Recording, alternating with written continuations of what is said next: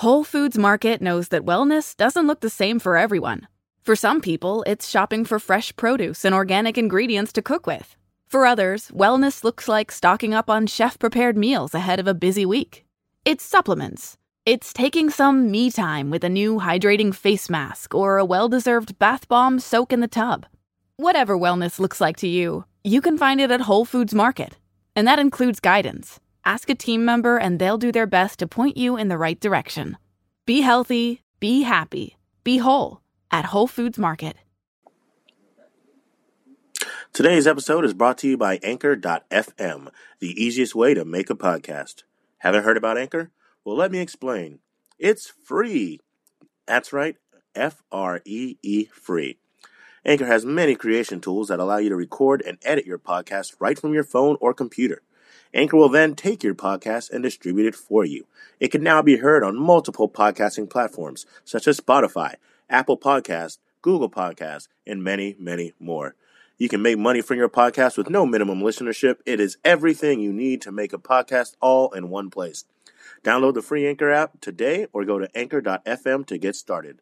That's anchor.fm. Start your dream now.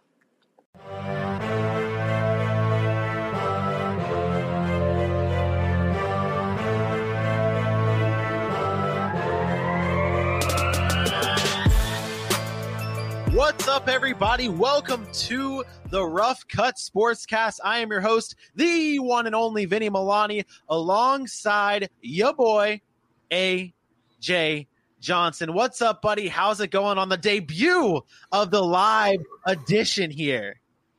Hey, it's good. It's a good day. It, it it's weird that it's here. You know what's crazy? Like I feel like when we normally do the shows and we're ready and we get it recorded and it's, you know, the day we're in and then the rest of the week happens.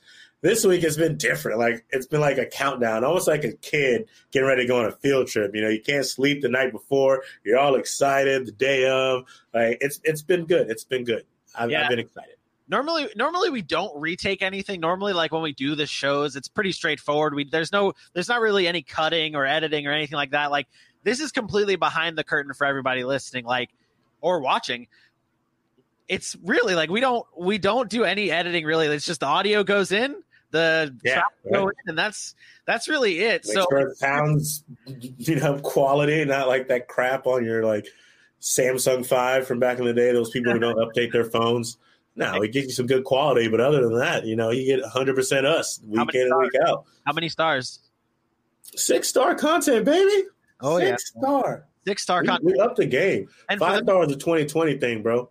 For those watching and, and are like, oh my god, like this is completely different from what their normal lives look like because it looks like shit. Oh, it looks like crap. normal lives look like. I mean, yeah, we, we we changed it up a little bit. We had to do something big for this live stream. Thank you guys so much for tuning in, though. We really appreciate it. We're going to be talking about the NFL today and the NFL playoffs for that matter.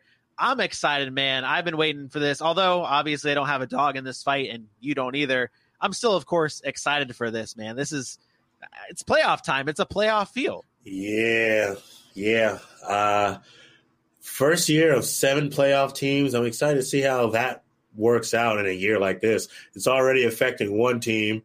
Uh, we'll talk a little bit about that as we go on.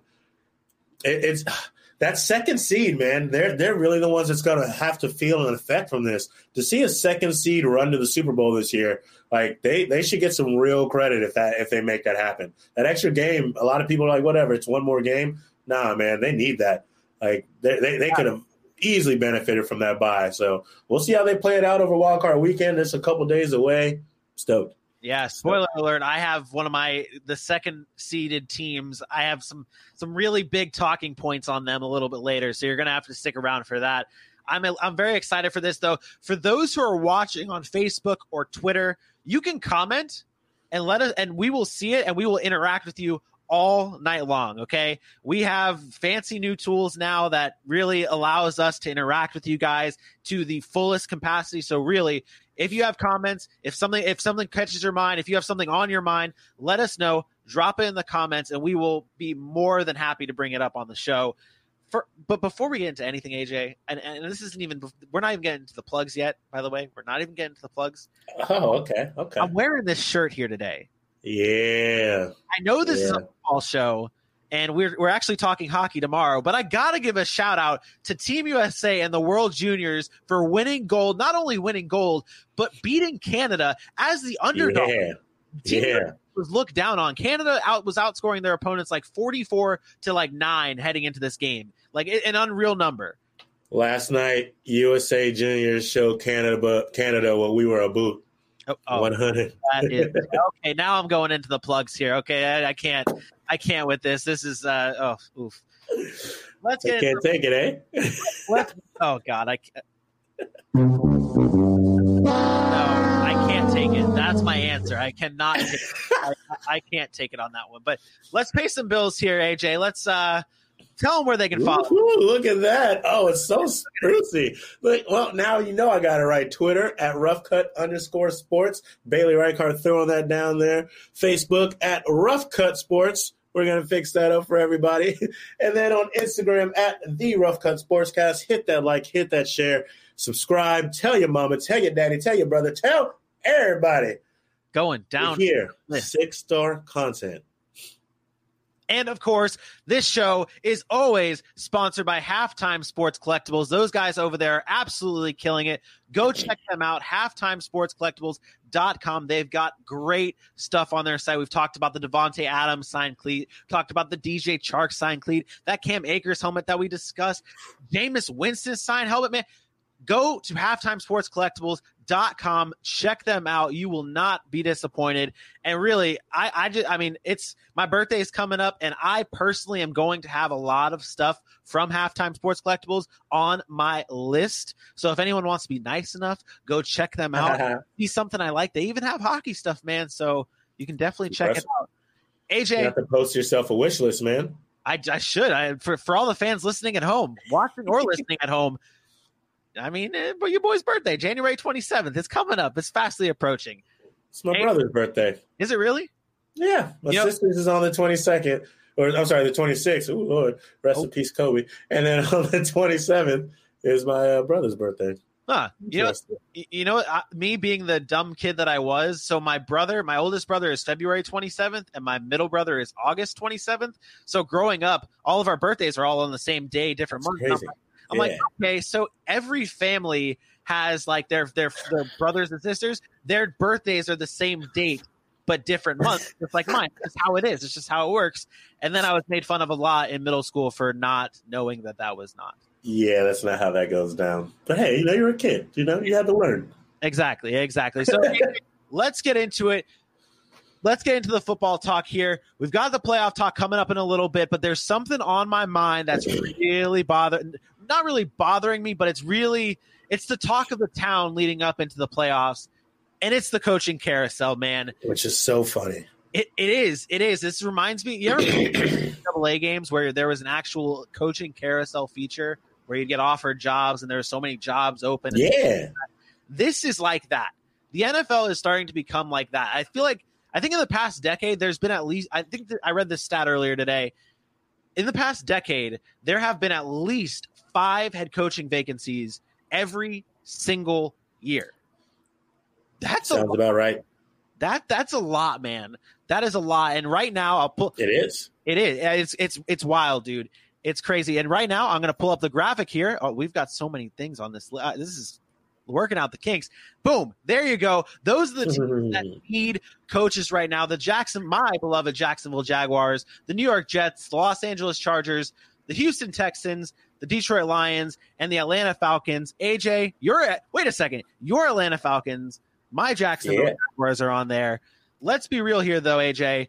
Which team, which spot is the best place for a coach to go?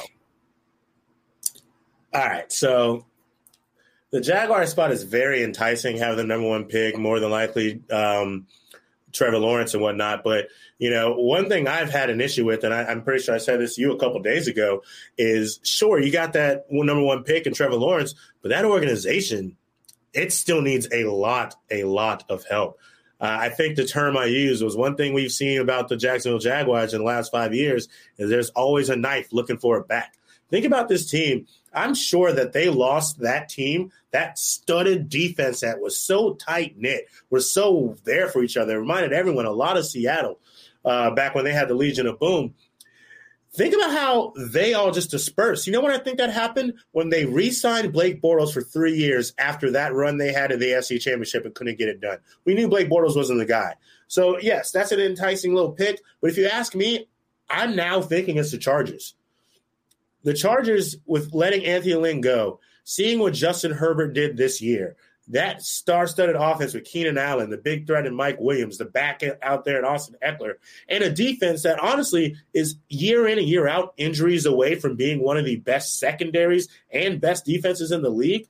That's something that I think a coach who knows what he's doing can come in there and make a big difference right away. They've got a lot of talent and a lot of potential going in the future. So if, if it's me, and they're going to have a good draft pick this year, if I'm not mistaken. So if it's me, I'm I'm lining up for the Chargers job as one of my first picks. Yeah, you you really I, this is this just goes to show that our show prep is out the window here because I literally had that same exact yeah with the chart. The thing is, is like there is a lot of work in Jacksonville. There is a Yeah. lot of work in Jacksonville. But you have the picks, you have the cap space, and you have that franchise quarterback sitting in your lap right there in Trevor Lawrence with that first overall pick. But that's a lot of work Justin Fields. settle down. That's a lot of work though. And in LA, you already have the biggest piece of the puzzle right there for you. You have Yeah, Justin Herbert right there waiting for you. And there's a there's a difference between teams that where the Jaguars, they need a culture change. The Jets, they need a culture change. Detroit, another culture change. But you when you look over at a team like let, let's say a new team here, Atlanta, that team doesn't need a culture change. That team is not rebuilding. That team is you're going to go in there and you are that's a championship type team that you need to get to that level. They might not be a Right. championship now because of coaching, but eventually you need to get it to that level. And that is your job. So when you look at a team like Jacksonville, it's like you have you don't have a GM. You don't know who the GM is. And as of right now, there's talks about Urban Meyer coming to this team before a GM is even brought in. I don't know how a team like that brings in a coach before a GM. What are your thoughts on that? Well, let me ask, actually, I'm glad you threw it. I want to ask you this question. Do you see a situation with the type of money that Urban Meyer is looking for, where he comes in there and tries to pull like a Ron Rivera or, you know, what Chip Kelly was doing and tries to have GM duties as well as head coaching? I've I've been hearing that so much, and like there's been talk about Shad Khan having a bigger role. He came out and said that he wants to play a bigger part in where this team is going. In I the like Shad Khan, by the way. I like him. I he, he's he's willing to spend the money. It's great. Right. It's it's great that he's doing so. But if you bring in Urban Meyer, first of all, that's a mistake.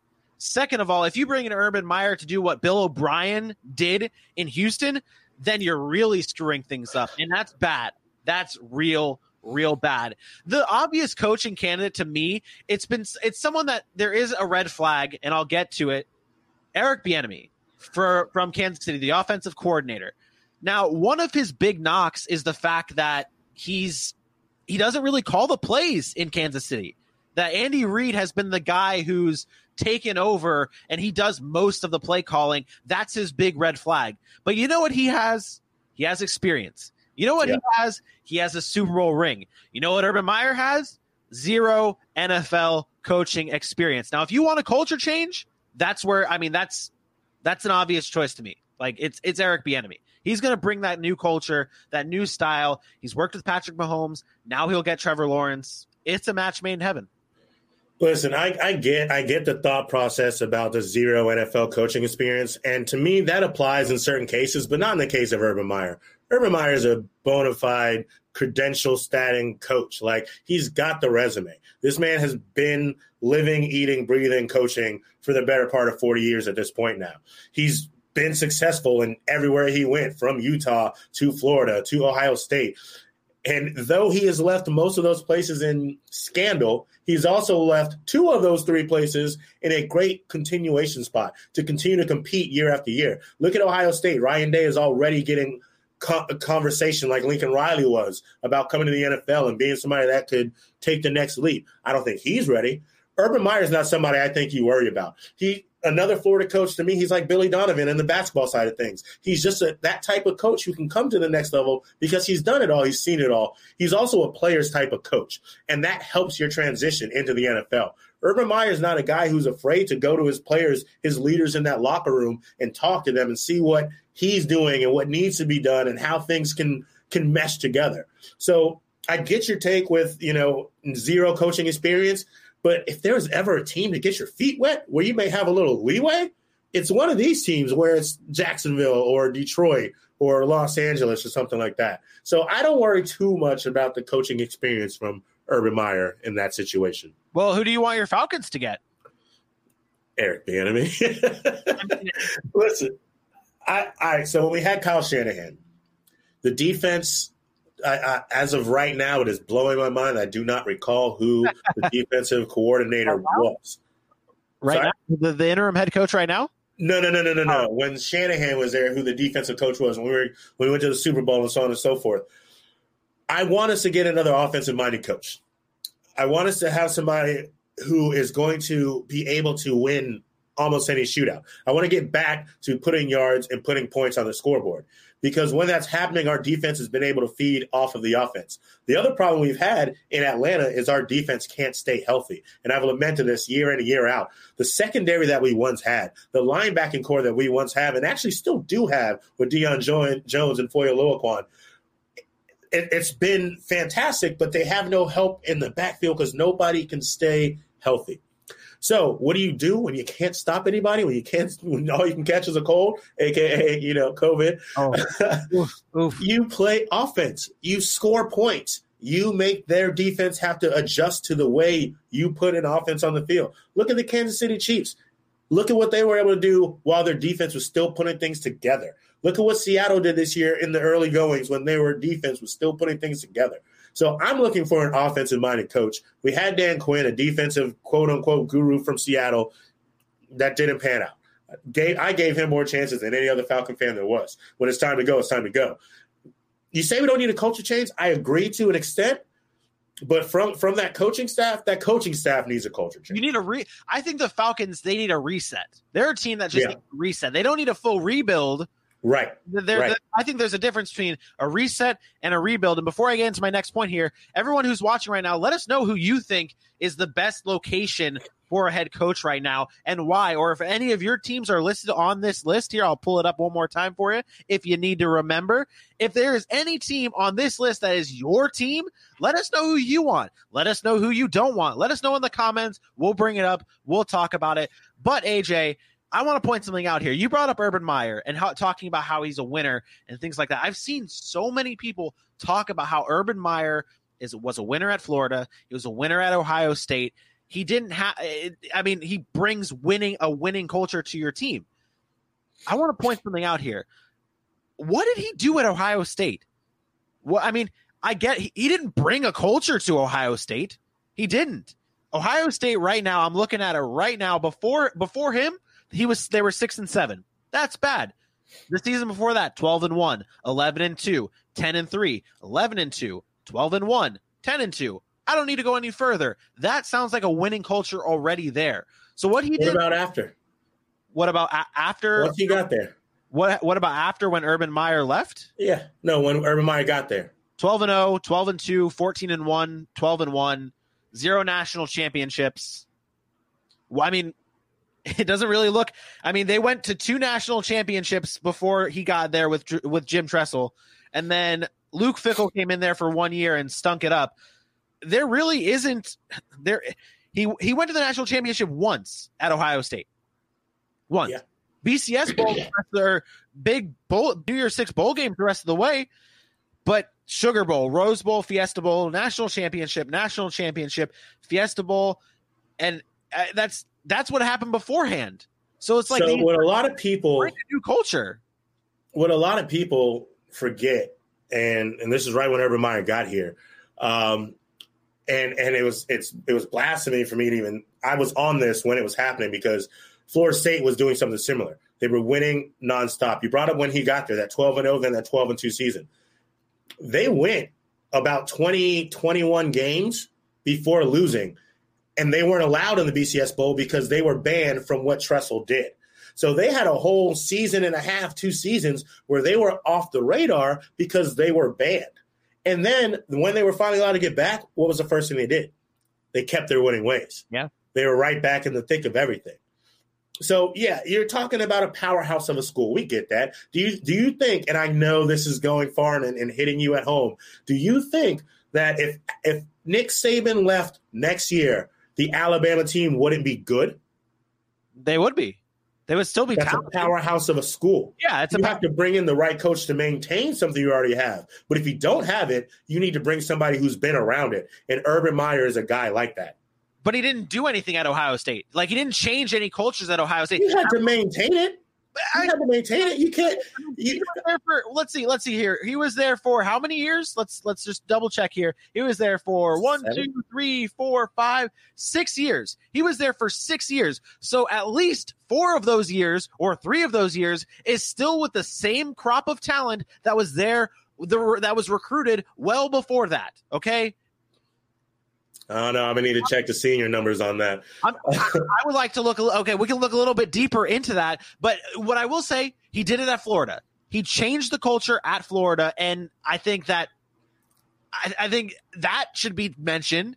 But at Ohio State, he did not do anything special. His winning ways, I don't think were that special. I think you're underplaying. I think you were underplaying Let me tell you. how detrimental he was to that team. let, let me tell you this: if if Nick Saban were on the market today, I would still have the same exact feelings towards Nick Saban as as Urban Meyer. Maybe not the same exact ones where, I mean, Nick I Saban, believe you. Nick Saban's a god, but Nick Saban, at least with Nick Saban, he has the NFL experience where he sucked. But if both, if Nick Saban didn't have any NFL experience and Urban Meyer with his college football experience, both of them just only had college experience, and both of them were candidates right now, I would still much rather Eric Bieniemy over either of those coaches. One hundred. you, you have to be hesitant. You know, you're bringing somebody to a new level, but that's, I mean, you, you're vetting these guys so well when it's that situation. You know, this isn't something like all of a sudden, I, I, I promise you, the Jacksonville Jaguars have talked to Urban Meyer well before this point. This isn't, you know, a brand new thing. Why do you think he's able to come to them with the money he asked for? They have they have a relationship that's standing. I mean, has he offered uh put an offer on the table for any other team? I haven't heard if he has. This Los Angeles, Los Angeles is they've they've requ- I think they've requested permission to talk to him. Yeah, but he, I mean, like he's not. Okay, that's fine. Either way, I, I also really like. If you had asked me first if who Urban Meyer should go, I might have told you the Chargers. I love the idea of Trevor Lawrence coming to him in his lap, but I also really like the idea of him already having a proven QB in Justin Herbert. Like that, that'd be a fine, fine landing spot for Urban Meyer. The But only what I'm getting at is, I think, I think you were underplaying how much Urban Meyer still meant to Ohio State. You can't just have any coach come into a powerhouse and hope that it maintains. They still have to be a very important part of that of that equation. And Urban Meyer held that together for the six years he was there. Ryan Day was a great, great successor. You can't. You think John Harbaugh would do with Ohio State what Ryan Day and Urban Meyer did? yeah, yeah, Really? yeah, yeah. I do, I do really. I'm glad I can't help you. hundred percent really that's uh that that's 100 percent now i'll bring up this comment here keith brought up I was just gonna show that, that. that is the that i mean here that's that, that's all up here so Chemistry, buddy. you can see it obviously right below me urban will get what he's asking for there were reports of urban meyer asking for 12 million which would by the way that would make him tied with Bill Belichick for highest paid coach in the league, by the way, at 12 million, which is insane. I don't Yeah. think I, I think I think if he gets that, he gets that in Jacksonville, and I'll tell you I'll, I'll tell you why here real quick. If Urban Meyer goes to Jacksonville, this is not about rebuilding a culture. This is not about being a better team. The reason why this is here, if Urban Meyer is in Jacksonville, it's to fill seats because you put Urban Meyer and you put Trevor Lawrence in in Jacksonville, your se- your season ticket membership will be a, a lot more than what it is now. It's it's pretty low right now for the Jags. But it will be free love for everybody. it'll be a, lot bigger, one hundred percent. And I'll also I'll end it on this here. I'll end it on this. If Urban Meyer comes to Jacksonville, Justin Fields is in play. Okay. Yeah, if Urban Meyer comes to Jacksonville, I think I think it goes from as of right now, it's about a ninety five percent chance to five percent chance that Justin Fields, or it's ninety five percent that they'll get Trevor Lawrence and five percent that they'll get Justin Fields. If Urban Meyer comes, it is at least a 50-50 thing, almost 60-40 Justin Fields. You know what? I'm I just got really sad that Ohio State can't play Clemson in the national championship. Yeah. Like you really want to know about these two quarterbacks who are the perpe- the prospective number one and number two quarterback prospects of all. That that would have been the thing because now all you have to say is Justin Fields beat you know Trevor Lawrence, and Trevor Lawrence doesn't have another opportunity to show himself. Like I would have loved to see Justin Fields against an Alabama defense or a Notre Dame defense, and then these two go up against each other, and you really duke it out. That would have answered a lot of questions. But you know, that's just a dream I had once. So I had a dream that oh man. Uh. yeah, Uh, yeah, we'll just uh, yeah, we'll skate on by. Wait, is that a hockey reference? Are you It uh, be. Are You play hockey, gold medal, baby. old Red, white, blue, and gold. red, white? Wow, look at you. Did you watch the game last night? I did not.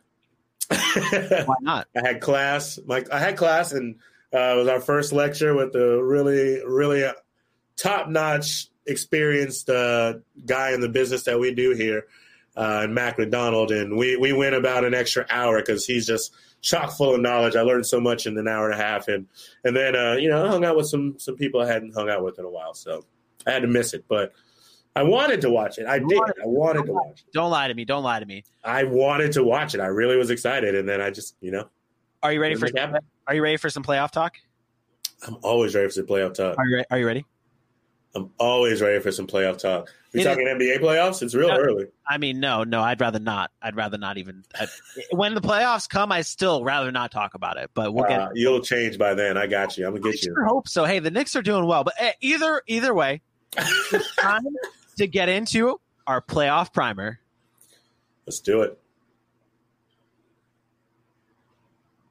And of course, this playoff primer and everything else part of this show is sponsored by Halftime Sports Collectibles. Check them out, halftimesportscollectibles.com. Speaking of playoff teams, they just sold a Nick Chubb signed jersey for a, a little bit over a hundred bucks, and you get a hundred free shipping for orders over a hundred bucks. So you get free shipping on that. A hundred bucks gets you a Nick Chubb signed jersey. I mean, come on, the kid, the guy's in the playoffs. He's one of the best running backs in the league One of the best running backs in the league. hundred bucks, man. Get out of here. That just sold on Halftime Sports Collectibles.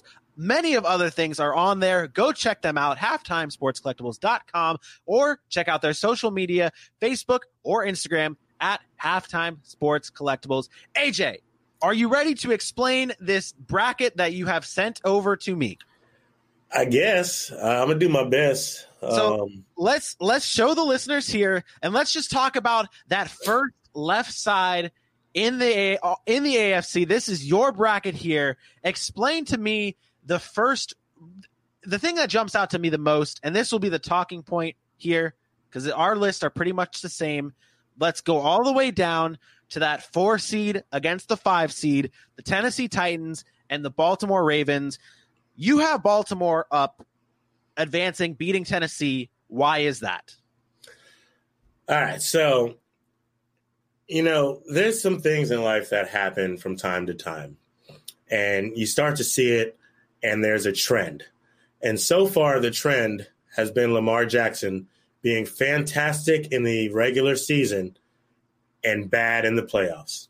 I think he's like 37 and 6 or 30 and 7, I think it is in the regular season. And he's 0 and 2 in the playoffs. That stinks. That stinks. Lamar Jackson took a step back this season from MVP candidate to a normal, talented QB, a normal dual threat QB. You still had to account for, but he was nothing like he was last year. Well, as of late, they started going. They started getting it under. They've got back to what they were doing well last season. And do you know who knocked the Baltimore Ravens out of the playoffs last season? It would be the Tennessee Titans. Have we had a good revenge game this season? Mm, We Tom- keep talking about it. Think about it. Le'Veon Bell with the Jets, two yards, six or two carries, six yards, something like that. Uh, Frank Gore in Miami, like no. Frank Gore in Buffalo, no. Like a good, I think this is about like a good like revenge, like the person actually got good revenge, or like it was a good game between the two. Because hmm. Tampa, I think, didn't Tampa massacre the Rams, and that was like, oh well, that wasn't really a rev- didn't wait. No, Los Angeles massacred Tampa, and that was the revenge game on from from Los Angeles for Tom Brady. I don't know if that counts. Either way, that doesn't. yeah. On, You, on. you get where I'm getting at. You get where I'm getting at, though. So let's say we did. We may have had one. Well, cool. I think this is another one. Then, if we've had one, this is another good one. That that loss last year, the way that Baltimore was buzzing, the way they were coming in, looking like the heavy favorites, wire to wire this season almost, and then to go down the way they did to a Tennessee Titans team that Ryan Tannehill caught caught fire with late, I think that's going to matter. But if you want to get into between the lines and what happens on the field, I trust Tennessee's, I'm sorry, Baltimore's defense more than I trust Tennessee's defense. Derrick Henry on the Tennessee side is going to be the X factor. He is going to make a lot of runs. If they can get him outside one on one with cornerbacks, forget about it. There's no chance. However, that's the leading rushing in the NFL. Baltimore's still the leading rushing team in the NFL. So if you want to stop one in J.K. Dobbins, well, cool. We're going to throw Gus Edwards at you. You want to stop Gus Edwards? Well, cool. We're going to throw Lamar Jackson at you out of the pass. Let me see how you stop that. Oh, guess what? Mark Ingram has definitely fallen off, but he's been in this league a while. He knows how to make plays. He knows how to get this game going. That's a big deal. And so if they're able to open up the run with Lamar Jackson and J.K. Dobbins and Gus Edwards, Hollywood Brown can get loose. Mark Andrews is healthy. He can do those big tight end things that Lamar Jackson needs him to do. And I think, I think based on that, the Baltimore defense is going to make the plays when it matters against the Tennessee offense and not vice versa. So let me uh before I even give you a rebuttal. Boom, right there. Oh, get out of here. Get out of here. You posted that comment. That is that no, no. It is not spot on, okay? It wasn't spot on. You want to know why? Because take a look at the bottom left corner of my screen. We're talking about the Tennessee Titans, the Baltimore Ravens, and then you can revert your eyes up to that Chiefs Titans game because I have the Baltimore Ravens winning that game. I have them beating the Tennessee Titans? I have the Tennessee Titans beating the Baltimore Ravens. Sorry, I was a little rattled by the the. the Nah, you uh, just you fell into what I was saying. You were like, "Wow, AJ made a lot of sense. I might need to change it you want to subconsciously." know, you want to know why? You want to know why they won't I win? this game? absolutely do. Baltimore's offense hasn't changed. Baltimore's offense has not changed from last year, and the reason why they lost that game is because they were a one-dimensional offense, and they are still a one-dimensional offense. It's rushing, it's Lamar. There's no playmakers in the receiving corps. If, if I mean, literally, you can take if you're Tennessee, you can take the same exact game plan you had last season. No, Dez Bryant, get out of here! Get out of here! Get out of here! Hollywood Brown's not even a thing either. I mean, let's be real here. Baltimore's offense is the same exact thing as last season. And if I'm Tennessee, I'm doing the same exact game plan as last season coming into this game and I'm going to win because there is it's it's it's the same thing. Yeah, the defense is a little bit better. You have Calais Campbell, you got Yannick Ngakoue, but I mean, is it is it that much uh, oh oh oh oh oh Finish, finish up, finish up, I mean that that's up. it's plain and simple. It's plain and simple. I think Ryan Tannehill's a game manager, and he'll be able to manage this game into a, a, a win. I don't. I think they're going to have to rely on him a little bit more than we saw last in the last season in the playoffs. But I think Ryan Tannehill is going to be able to get the job done. AJ Brown has really come out this season after after battling injuries at the beginning of the season. He has come out to play. I think, and and now you have Corey Davis. What happened? Where was Corey Davis last season? He wasn't existent. Now they have him. Yeah. John starting to step up a little, a little bit, a little bit. John a little bit, but I think it's the same type of Stop. offense in Baltimore. That's the that's the problem. That is the problem. That this Baltimore offense is still the same. Go ahead. Listen, they did not lose last year because of their one-dimensional offense. They lost last year because they had a ill-advised turnover early in the game and got behind. They didn't even get to run the offense they like to run last season in that playoff game because Tennessee got on them early. It was 17 3 before they could blink. And now, and, and this is one thing that bugged me because Baltimore absolutely could have won that game last year had they stuck to their offense. Last year, they abandoned it right away and started throwing the ball. And guess what? It, that sounds like a good plan. You got the MVP in Lamar Jackson. At that point in time, one of the most accurate passers at his age in the NFL to that point. It sounded like a good plan, but guess what? That's the second time Lamar Jackson had been in the playoffs and still wasn't ready. Was still a young buck. Was still making mistakes. He felt like he had to do every single thing in that game last year when they were down, and that wasn't the case, and that was their down to it. I don't think that's the same thing this year. I think you got some extra help behind him in that triple set in the in the backfield. Hollywood Brown is still a deep threat. Willie Snead is not a big name, but Willie Snead has shown flashes. Willie Snead, for about a three game stretch in this season, was his go to receiver. Willie Snead has made plays for him. Mark Andrews will make plays for him. This is something I see. I don't think it's going to be a blowout. it's not like Tennessee doesn't hold a candle but I think Baltimore's got to figure this out. I like the 25 point idea. However, I mean, I feel like 25 points is something they're going to hit in mid third quarter, and then that fourth quarter is going to be a blitz. You know, you're going to see a Derrick Henry 40 yard run. You're going to see a Marquise Brown 25, 30 yard touchdown. You're going to see a Lamar Jackson 25, 30 yard touchdown. This to me, this to me is is the revenge game. Ah. If if Baltimore does not find themselves down right away, if Baltimore stays in their game plan, they can absolutely and probably most likely will win this first round of playoff. I don't think they do. I I don't think they do. And that, that's our one difference on the AFC side. Now, yeah. head on over to. I, I will say this real quick if if Kevin Stefanski was in, I would have picked the Browns to pull an upset. By the way, so yeah, let me pull that back up. Let me pull. Either way, this is mine, and both of ours is the same in terms of everything else besides the Baltimore Tennessee game uh, on this AFC side, at least.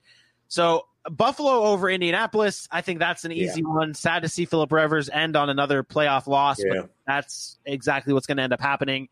I I I don't think you know it honestly, it was tough for me to pick the Steelers over the Browns, just like what you just said. Yeah. If they had Kevin Stefanski there, I think it'd be a little different story, right? I, I agree. I agree. I mean, the Browns are going to look really good in the first quarter. You know, that's going to be scripted out and everything. But once it comes time to make adjustments and Kevin Stefanski is no longer a part of the equation, I mean, the, the Browns going to have their hands full. I, I just, I hope that they have, I hope they like pan out some like bailout plays throughout the game for them to keep it relevant. Because it sucks. I mean, 17 years, no playoff, and now here you are, and the day after you want to be celebrating, you find out your head coach, your starting left guard, and a few others come down with COVID, and the NFL's not moving the game. Good luck to you. It's a rivalry game. I mean, and yeah. it played out nice too, but yeah, uh, it, it, was fun while it lasted. I didn't even have the Browns making it to the playoffs, so I really don't. I don't have that much faith in them. But I'm also this is like the battle of the two most overrated teams this season to me. Yeah. The Steelers and the Browns. I think they're both completely overrated. The what a lot of people when the Steelers were winning games, they were undefeated. A lot of people were all on the hype train for the Steelers, but their schedule wasn't that difficult. They had uh, uh, that uh, like everyone was talking about the the Ravens having a very easy schedule and they'll be right back to where they are this where they were last season. But it's the same with the Steelers. It's the same with the Browns. They all play a, a very easy schedule, one of the lowest ranked schedules in difficulty this season. So I don't think that they're they're battle tested. I don't think that they're any good. And when you run into a good team, you will eventually fall, which we have in the second round. But AJ, let's go over to the NFC side here in this first round we both have the same exact first round here. What's one of what's one game from this first round in the NFC side that is actually making you a little bit concerned about your pick? Well, so you know, I won't go the easy route. Honestly, I'm gonna go another one because there's a lot of implications in this game, and I'm actually gonna bring up the Seattle Hawks, Seattle Seahawks, and the LA Rams. There's a lot going on, and there's a lot of big questions in this game. Like, for instance, is Jared Goff going to play? It's a playoff game. You'd imagine he will. But remember, he just had surgery on his thumb last week. That's why he was out. Uh, if he does play, how's that going to affect his throwing? How's that going to affect his timing? Um, are are they going to take the run game approach? And with that being said, I mean, I think Darrell Henderson just went on IR, so now it's just Cam Akers and Malcolm Brown. Jared Jared Goff don't move out the pocket, so no. you know you're not going to have anything to think about from that side of things. Will the defense stay the course? Is Jalen Ramsey going to shadow DK Metcalf again? Because when he does, DK Metcalf hasn't been a factor. And honestly, I think Jalen Ramsey scared the hell out of DK Metcalf that first game because after that, DK Metcalf was not the same player. The first game they they played, they lined up together, two receptions for 28 yards. He took him out of that game completely. Now the second game he did a little better. I think it was uh, six receptions on eight targets or something like that for like 46 yards, something of that nature. Still, not the DK Metcalf we were all raving about. Is that something that's going to happen again? I had the question about Jamal Adams, but that's a dog. He told us right away, no question in my mind, I will be out there Sunday. And since Jamal Adams has came back in week nine, let me pull this up for you. When Jamal Adams came back, so before Jamal Adams, while he was gone, the Seahawks were allowing 28.8 points per game. Once he came back in week nine, 14.4 points a game. They allowed over 23 points only one time, and that was the week he came back in that shootout game against the number two Buffalo Bills. Yeah. Jamal Adams is a game changer. Having him in the back holding down that secondary, along with Bobby Wagner holding down the rest of the defense, has changed things. And if they can be okay, I like I like Seattle's defense against what Jared Goff, an injured Jared Goff, or a John uh, Wolford can do against them. So Little, but little. the defense of the Rams, I mean, and what, what, Russell Wilson, I know you have things to say about Russell Wilson. I, you know, I think he comes out to play. As you can see in, on my side of the bracket here, I'll pull it up here for, for my side. It's the same thing that, in that first in that first round. I have Seattle beating the Rams because I I don't think the Rams are clicking on all cylinders just yet. I think that Seattle finds their game, and it's something that you, that you brought up. I love that you brought up the Jamal Adams thing in that defense because and to go over to the fantasy purpose of the, uh, like the fantasy side of things, remember that all season long we were like player wide receivers when you when they play against Seattle, player wide receivers yeah. play against Seattle, basically play anybody against Seattle.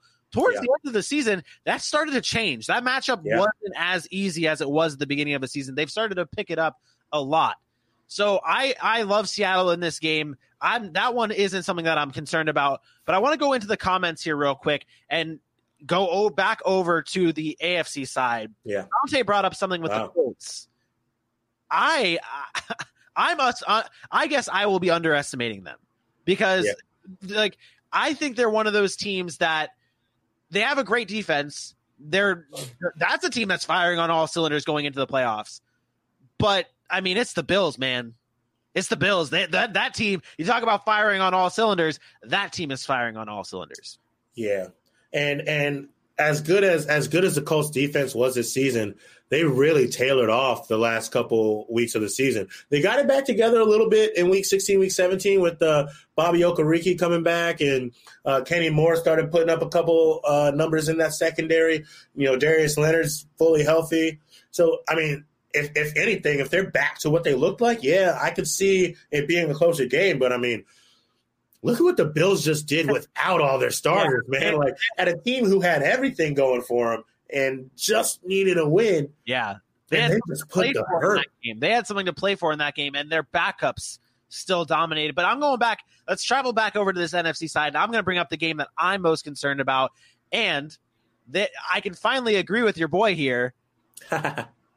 even though they changed their name, and I will pull up. He, he fixed it. He fixed it. Fixed it. I'll bring it up. Wait, where is it here? Sorry. Oh, there it is. Got it. Boom. So Dante here, although you agreed with AJ earlier and you guys are both completely wrong, just letting you guys know you're both terribly, terribly wrong. But this four versus all right, all right, all right. Tampa game here, that I think that is the game that I'm the most concerned about because one thing, the one, what would, let me ask you this. Let's, let me play my question game here.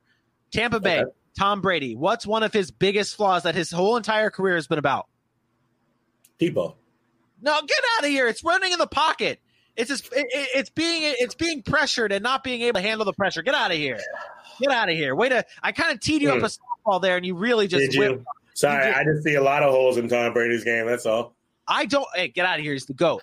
But either way, though, Washington be talked about. Washington's defense, their one good thing is that pass rush. Their their pass rush is scary in my opinion. Their pa- and in the yeah. playoffs, I think these guys like you heard Chase Young at the end of that Eagles game.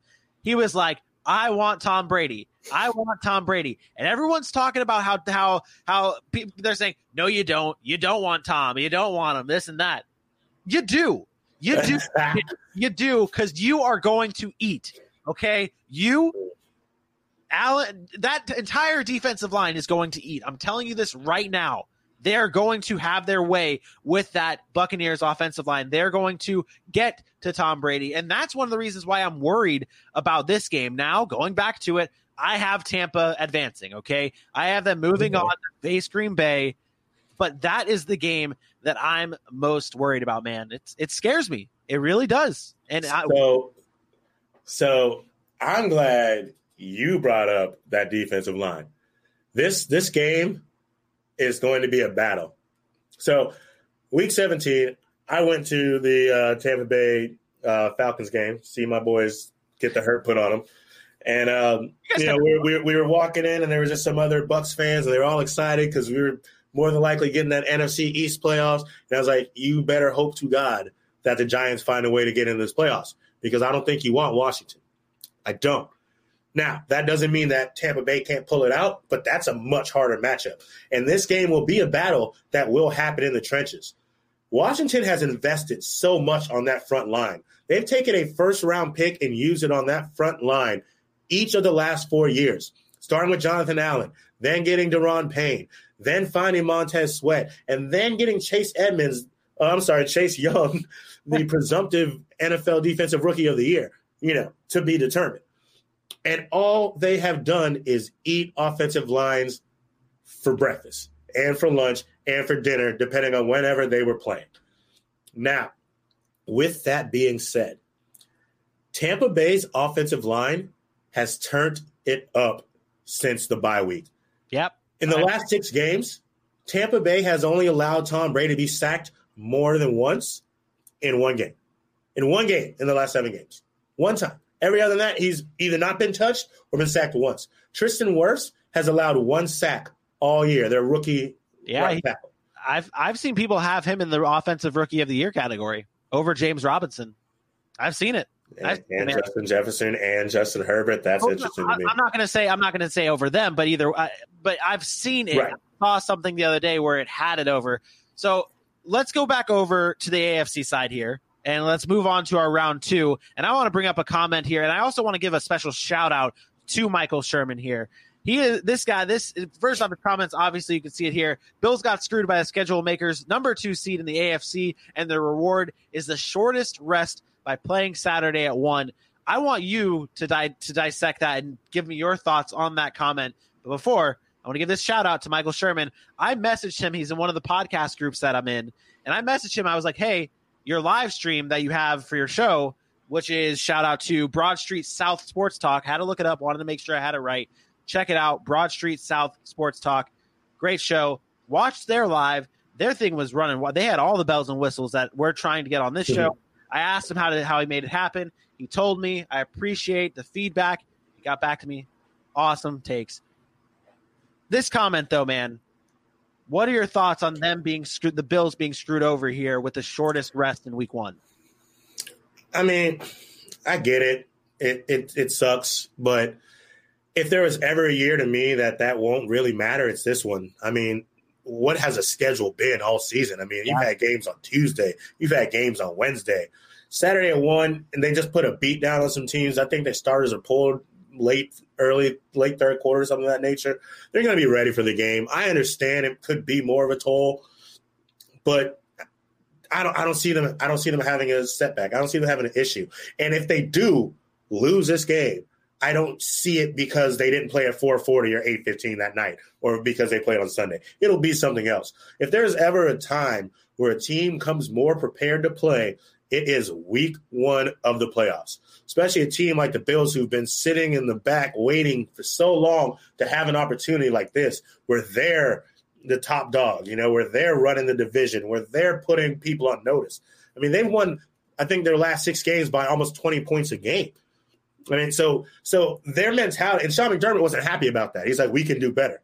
Their mentality coming to this game is they counted us out last year. They're still counting us out when we were doing what we were doing this year. So now we're putting people on notice. So I think they're going to come in this game ready, like you said, all all firing on all cylinders. Josh Allen can't look like he looked last year. I swear to you, if I see Josh Allen about to get sacked and he throws a pass behind his back, I will never mess with the Bills Mafia ever again. Can't happen. Blew my mind. I will never forget that play. I think they're going to be ready though. I think so too. I think so too. So let's go into it here. This is your second round here. Obviously, ours are a little different here. You have the Chiefs playing the Ravens. I have the Chiefs playing the Titans. If you're the Chiefs, who do you not want to play? Obviously, you have Baltimore winning, but if you're the Chiefs and you're looking at this game right now, are you still are you? Because uh, to me, I if I'm the Chiefs, I don't want to play Baltimore either, and I picked the Titans. Yeah. See, but, ironically, ironically though, I I think they don't want to play the Titans. I, I think so. So although it's, it's going to sound so weird, although Baltimore has that lead rushing attack, they have two to three different weapons. I still think Derrick Henry is a worse matchup for the Chiefs rushing defense. That's true. I, That's I think good. as he gets stronger as they go on, it's hard taking those type of hits. But against a Baltimore team, if you get up on them and you're taking the run game a little bit out of the out of the equation, that's something that they're easy going to be easier to stop. If you have a J.K. Dobbins running through the tackles and then trying to make a move, that's something you can get extra help on. But you having two and three guys who can't get a hand on Derrick Henry or trying to gang tackle him, that's going to take way more out of you. And even if you pull it out, that makes your AFC championship game that much harder. So yeah. I, I, hope I made sense of where I'm coming from on that. Because I know that's weird, but that definitely makes sense. And I bring up the the bracket one more time because we have a comment here from Allison. She's talking about the Steelers and saying that they need to move up more. AJ, why? I've already given my take on the Steelers. Why haven't? Why didn't the Steelers move up more? So it, it, it's a in this bat in this battle here. You know, we both had we both had them possibly able to lose in the first round if the Browns didn't get coveted. but now in the second hashtag coveted.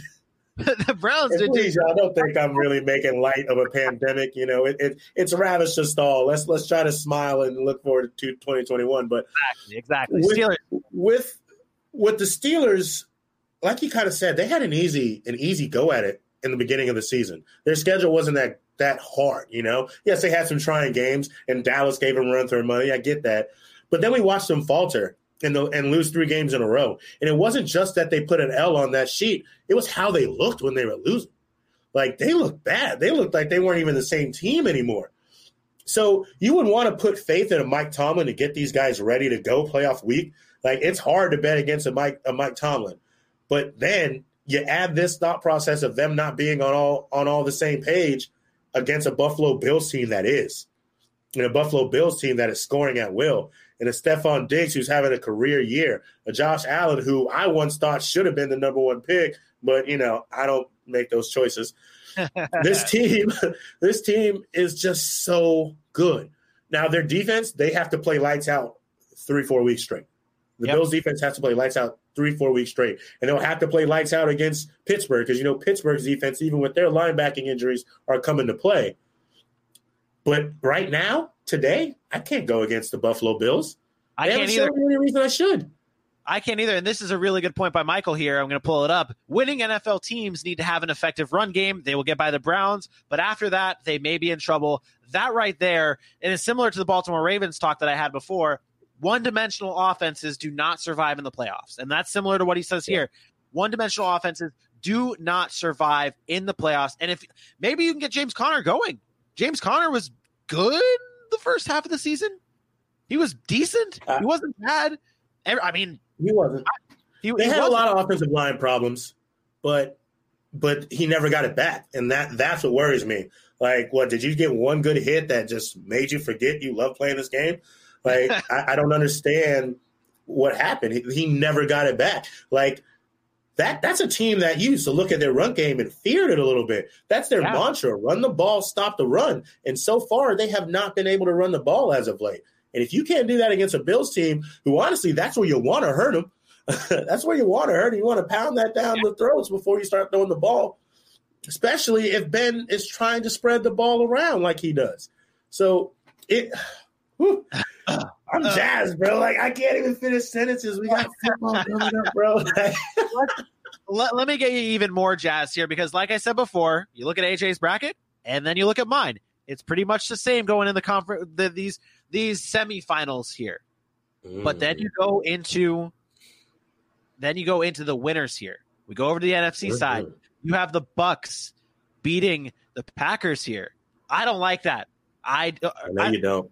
I don't. I don't like that at all. Let me let me pull that up. Here. Your Bucks beating the Packers. I don't like it. Explain yourself. all right, all right. So you remember I told you when I sent you my bracket. Yep. I don't know how I feel about this part on the NFC side. I'm solid on the NFC. Do you not even like your own pick here? No, not what I'm saying. Hold on. Hold on. this would be the game that I'm uneasy on in this round of the NFC. However, it's Tom Brady. okay. defense. Okay. Hold on. Hold on. It's a defense that is has stepped up beyond measure. So far, if you get Devin White, Lavonte David going, if you get um, Pierre Paul going, and Ndamukong Suh going, Jamel Dean, Carlton Davis, they've got they've got a defensive chemistry. They understand their jobs. They know how to do their jobs. And what's the one thing Tom Brady took from the Patriots over the Bucks? Do your job. Yeah. and that that's something that I think they're going to do. Now, when it comes to Green Bay, Aaron Rodgers is all world, top notch in the in the um, MVP discussion. He will but be if all he can find is Davante Adams, don't this say isn't his even name. a question. Don't say this his name. Even a question. Don't say his name. we know what Aaron Rodgers is going to do. We know what Aaron Jones is going to do. We know what he who shall not be named is going to do. Thank you. And that's not going to be enough. For those who are new, that he who shall not be named, and I will whisper his name here, and this is the only time I'll say his name, Davante Adams. That's the only time I'll say his name, but he shall not be mentioned because he broke my heart and lost me four hundred and fifty dollars. If the man lost you four hundred and fifty dollars, you would also not say his name. Just letting you know. Proceed. Sorry. it's all good. I get it. I get it. And you know, it's funny though you bringing that up. I mean, I, I wonder what happened in that game. Did somebody key in on Davante Adams and make them have to do something else? That they have is... to make them use an Allen Lazard, a Marquez Valdes-Scantling, an Equanimeous St. Brown because that's what you're going to need. You are going to need weapons against a team that has weapons.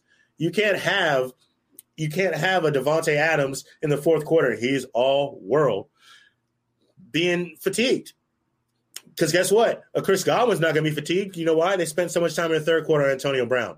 Antonio yeah. Brown's not going to be fatigued. You know why? Because in the fourth quarter, they're spreading the ball to Gronk and Godwin and Ronald Jones and Fournette at the background. Oh, here's Cameron Brate because you weren't going to even think about him whatsoever. There are so many weapons. You weren't. You weren't. How dare, how dare, you bring up Leonard Fournette? Okay, how dare you bring up Leonard Fournette? He wasn't doing is, anything in the Jags. That man is a bum. What do you mean he wasn't doing anything with the Jags? He was one of the best running backs in the league when he was with the Jags. I mean, before like, like last season, bro. Like, not talking like when he got there. We know what he did. They let him go for a reason, did they not? Well, if because he was, if he was one of the best in the league, running backs are useless. They're the it's the it is the most So then why are you even arguing with me about it? I don't like bringing up Leonard Fournette. I just don't like you bringing that up Leonard Fournette. And you know what? Honestly, the, you, I would assume Dante. You know, you uh, over here. I can't tell. You are sending me mixed signals on whether I should enjoy your comments or not. Because then you brought up the, the man's name that he who shall not be named. I was gonna pull up your comment here because I wanted to discuss it. Well, all right, I'll be I'll be nice here. I'll get. Well, this is uh, you know what, AJ? You know what? You know what? Not even going to get into it. No, I'm leaving. That's it. End of the show. I'll bring, I'll, bring comment, I'll bring up your comment though. This comment here. Don't know if the Bucks can play in the frozen tundra in Lambeau. And let me pull up my bracket here because I have. Oh, that's not my bracket. Which is my bracket here? Oh, there's my bracket that's here. Bracket. Cool. There's my bracket. I have the Saints beating the Seahawks, and I have the Packers beating the Bucks. Now, on the NFC side, we'll go into the NFC Championship. That is the reason why I have the Packers moving on and beating the Saints because I don't think whoever travels.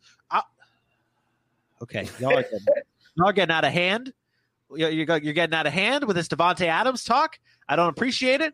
I've got to figure out a way to remove AJ from the producer role here in the show. Uh, but no, don't. I, I can't. I can't. I can't with that man. He who shall not be named.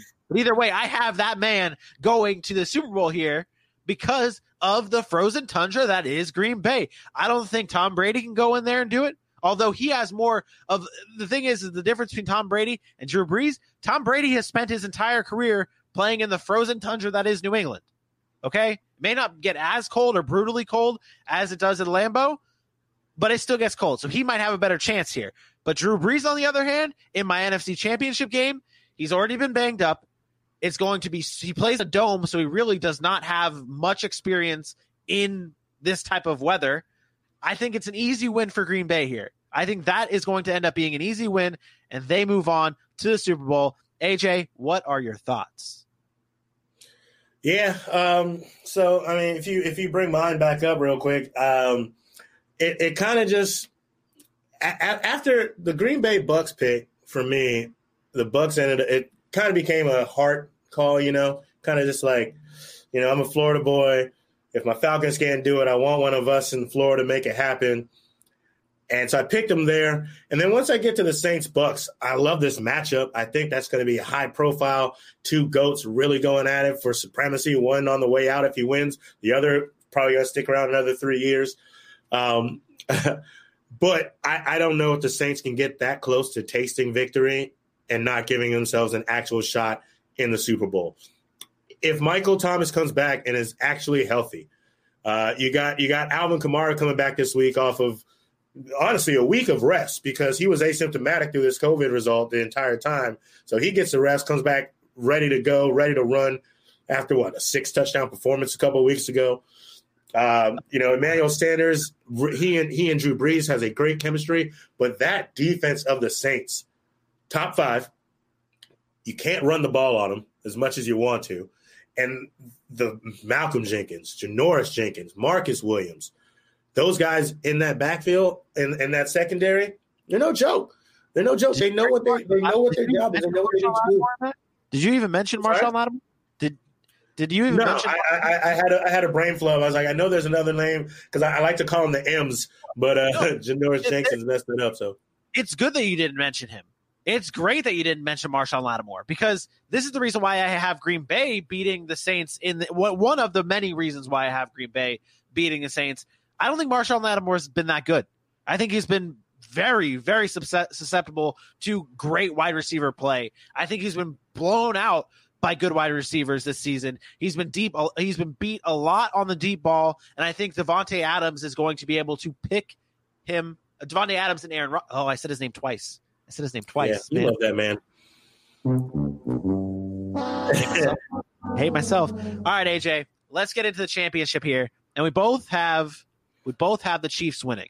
Okay. We haven't talked about the Chiefs at all because they've been kind of that one team that's just going to roll. If you want to see, this is my bracket. I have the Chiefs up top. AJ also has the Chiefs up top. It's not much. There's no difference here in our Super Bowl winner. Back to back Super Bowl champions, Chiefs. AJ, what makes the Chiefs stand out? What what makes the Chiefs this easy pick? They they haven't missed a beat they haven't missed a beat, and their defense got better from last year. And last year they were on a run, like they their defense started picking up right at the right time, and then they carry that over. Frank Clark's been a monster. Tyrann Mathieu is always going to be a guy who holds down the secondary, but that offense is prolific. I mean, Travis Kelce quietly might have led the league, almost led the league in reception yards. Like Tyreek Hill having 200 yard games then you got Sammy Watkins being the pick it apart route running guy. Then you got an X factor in um, Hardman. Hardman. You know, yeah. there's just so many people. Demarcus Robinson makes plays when you're not expecting it to. There's just so many people that can make things happen. Now Le'Veon Bell has to get going. That run game has to be something. I was just about to ask you. We talk about Baltimore. I talked about Baltimore being one dimensional. We talk about Pittsburgh being one dimensional What makes Kansas City an exception here? Because they're one they're one dimensional. You can't tell me that Clyde Edwards-Helaire has been good this season. You can't tell me Le'Veon No, Bell. and I don't think he'll be in. So So what's- here's the crazy part about it. Even if they just pass the ball, because of all these weapons, they're not one dimensional. They do so many things in that pass game. You know, for this counts as a pass to just shovel it off to your jet sweep guy. The way that they shovel the ball to Travis Kelce near the end near the end zone in the red zone, that's been something that teams haven't been able to stop. Though they find creative ways to get Mecole Hardman and Tyreek Hill open. They find the the true bread and butter of the wide receiver game in Sammy Watkins and getting him the ball. You know, run a crisp route. You'll have the ball on time. And then it's Patrick Mahomes. They can just pass the ball and not be one dimensional. I know that's weird because he's like the Yeah. definition of one dimensional means, you know, they're just passing, but Holmes being as good as he is, he allows you to just make that whole entire statement go away where one dimensional does not matter. And I mean, he's what, one dimension. what did we see in the Super Bowl last season, though? What did we see? We saw Damien Williams end up coming out of nowhere. Like he wasn't really that good all season long. And then he ended up killing it in the Super Bowl. Ended up killing it in the Super Bowl, almost won MVP if it wasn't for Patrick Mahomes being, well, Patrick Mahomes Patrick Mahomes. but he ended up really helping that team out a lot. Now, the one thing that makes me nervous about my pick is I have Green Bay. I think that Green Bay might be able to control the ball a little bit better and not allow Patrick Mahomes to be on the field. Like that, they, they have Aaron Jones. Aaron Jones is a great running back.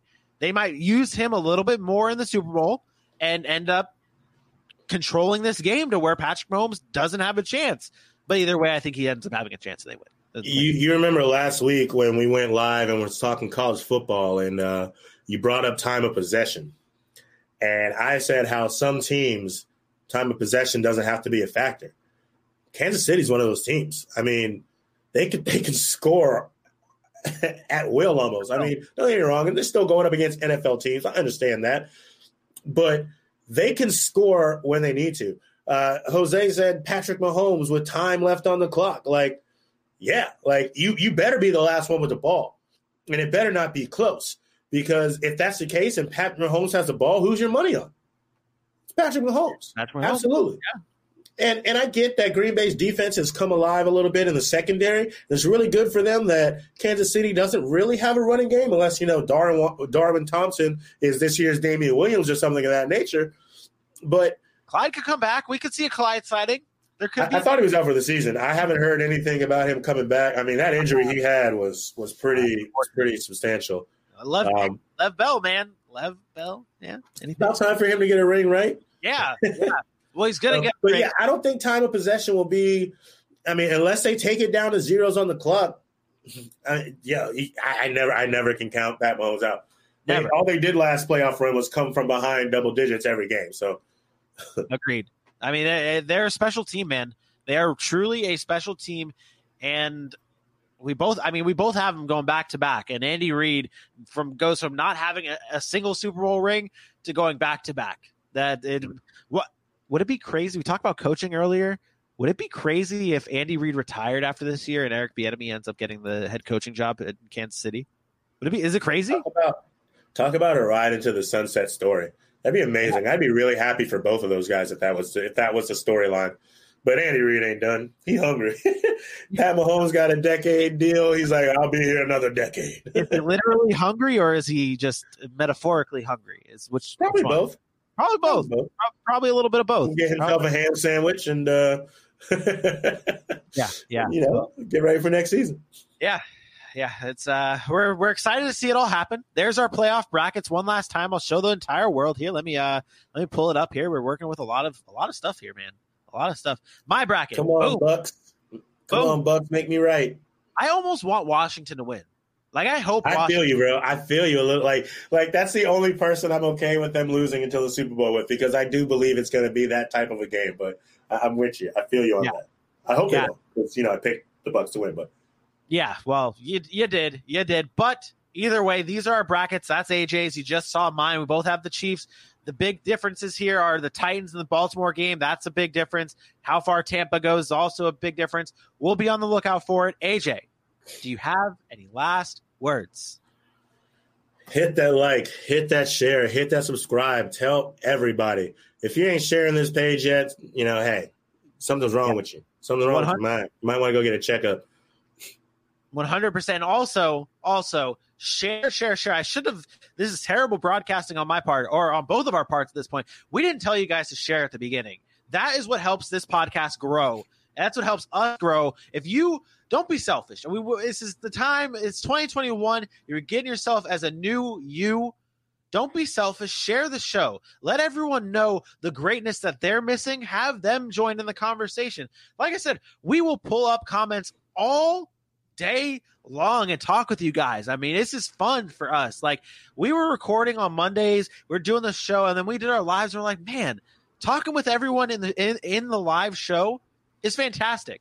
It adds a whole nother element that we all love and enjoy. So share, share, share, share. Let all of your friends come in here. Let's make this one giant party at the Rough Cut Sportscast. AJ, tell them where they can find us. You can find us live tomorrow. We talk NHL hockey right here on Facebook at Rough Cut Sports. Also live on Twitter at Rough Cut underscore sports. And then head over to Instagram, share, share, share, like at the Rough Cut Sportscast. And if you ever want to re-listen to a video or re-listen to a video, re-watch a video, listen to another episode, all of our videos are up on YouTube. You can listen to us everywhere you get your podcast. We are everywhere. Tell everybody. You didn't even run down the list. I'm, I'm, waiting for like the the classic AJ. You can tell that man, man, man, man, man, man, go down the whole family tree, and it didn't happen. I wanted you to. I, I thought you would jump in and knock that part out. You want me to tell everyone to tell your friends, tell your wife, tell your children, tell your mommy, tell your daddy, tell your brother, to your sister, your cousin, your aunt. Yeah, I say aunt. I don't say uncle. By the way, I say aunt. It's a northern thing. It's just it's it's different. Okay. Understandable. We got aunties down here. Tell your aunt, tell your uncle, tell your cousin, tell your twice removed sister that you don't like or whatever. Tell everybody. Share, share, tell share. Everybody. I like tell it. Everybody. On that note, AJ, let's send it out. Mm, mm, mm. Adios, turd nuggets. We will see you tomorrow on live.